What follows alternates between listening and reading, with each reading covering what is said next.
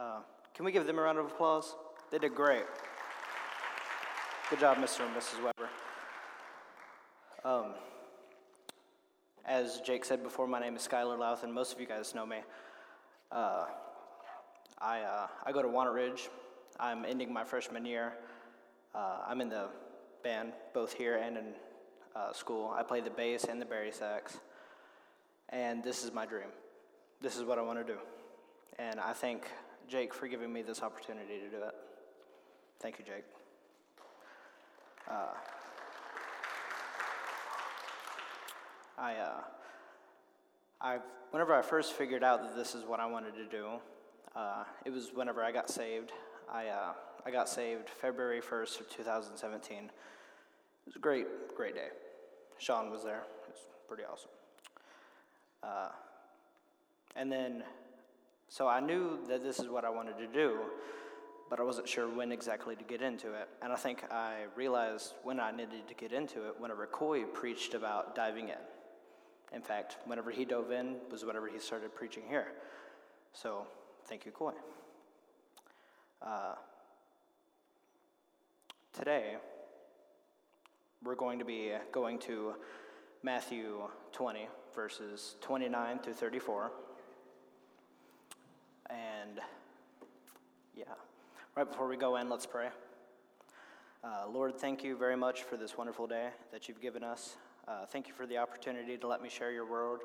Thank you for the, your spirit, for without it, we wouldn't be able to hear it.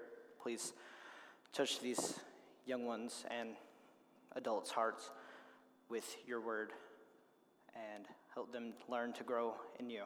In your name, amen. So, Matthew 21, verses 29 says, As they went out of Jericho, a great crowd followed them. And behold, there were two men sitting by the roadside, two blind men. And when they heard that Jesus was passing by, they cried out, Lord, have mercy on us, son of David. The crowd, the crowd rebuked them or criticized them, telling them to be silent. But they cried out all the more, Lord, have mercy on us, son of David. And stopping, Jesus called to them and said, What do you want me to do for you? They said to him, Lord, let our eyes be opened. And Jesus, in pity, touched their eyes, and immediately they recovered their sight and followed him. I find this very touching because these men who were blind, as you could probably imagine back in this time, they couldn't work. They were sitting by the roadside, most likely begging. They probably didn't have much at all. And a lot of us probably feel like that. But that didn't stop them from receiving the love of the Lord at all. The Lord gives it unwillingly, and it's, we probably, we don't even deserve it. but He still does it, and I, I think that's great. Uh, even whenever the crowd was telling them to be silent because they didn't think that they were worthy of the, the Lord's love either. But uh, these men could still receive it.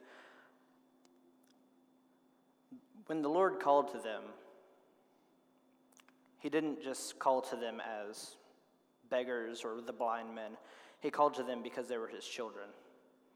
And Every single one of us in this room is his children, and every single one of us deserve his, his love.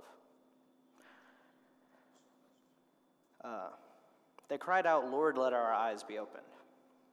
More often than not, whenever I'm asked, you know, 15 year old, asked about God, more often than not, I hear, How do you even know that God's there? Why do you want to be a preacher whenever you probably don't even know that God's there?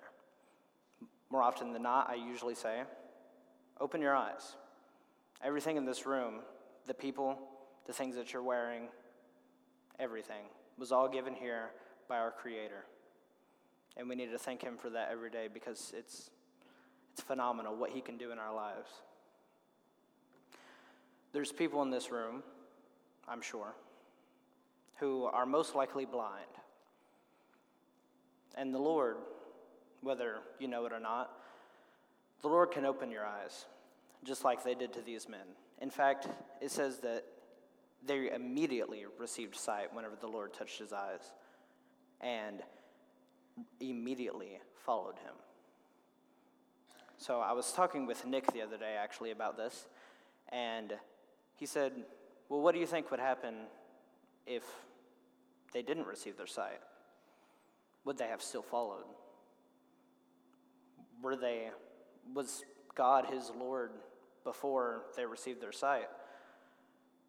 Would they have followed either way, knowing that Jesus was coming through? I feel like if they didn't ask for their eyes to be opened, this story might not even be in the Bible. But if you think how they are beggars, they don't have very much at all. You must think they could have asked for anything.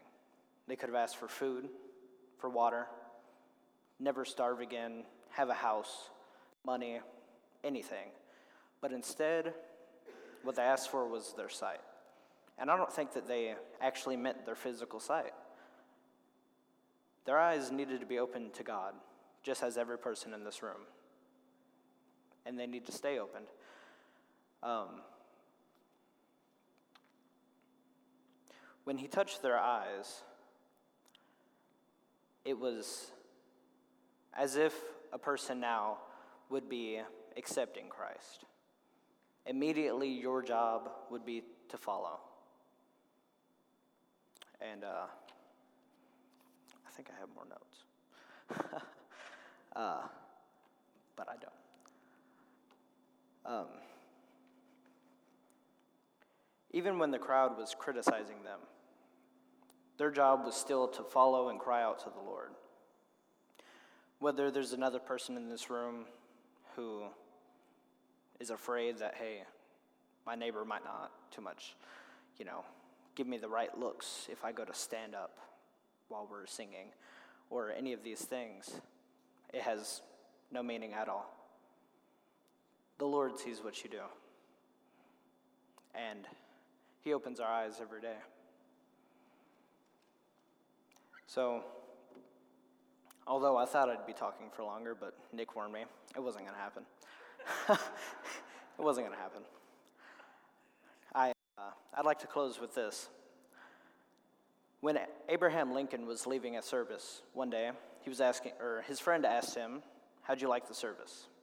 He said, Well, it was well prepared, it had a great message, and it was just overall good. It was very, it was delivered very well. So the friend says, So it was good. He said, I didn't say that.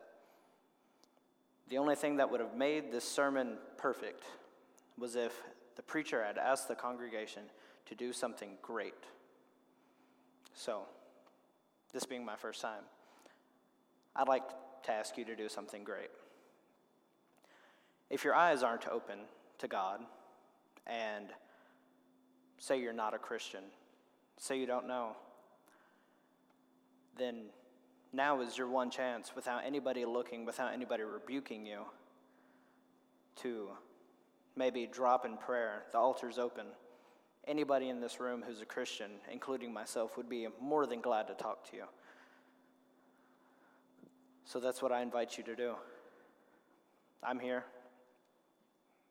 Everybody here would be more than glad to talk to you if you aren't completely sure in your life that God is there.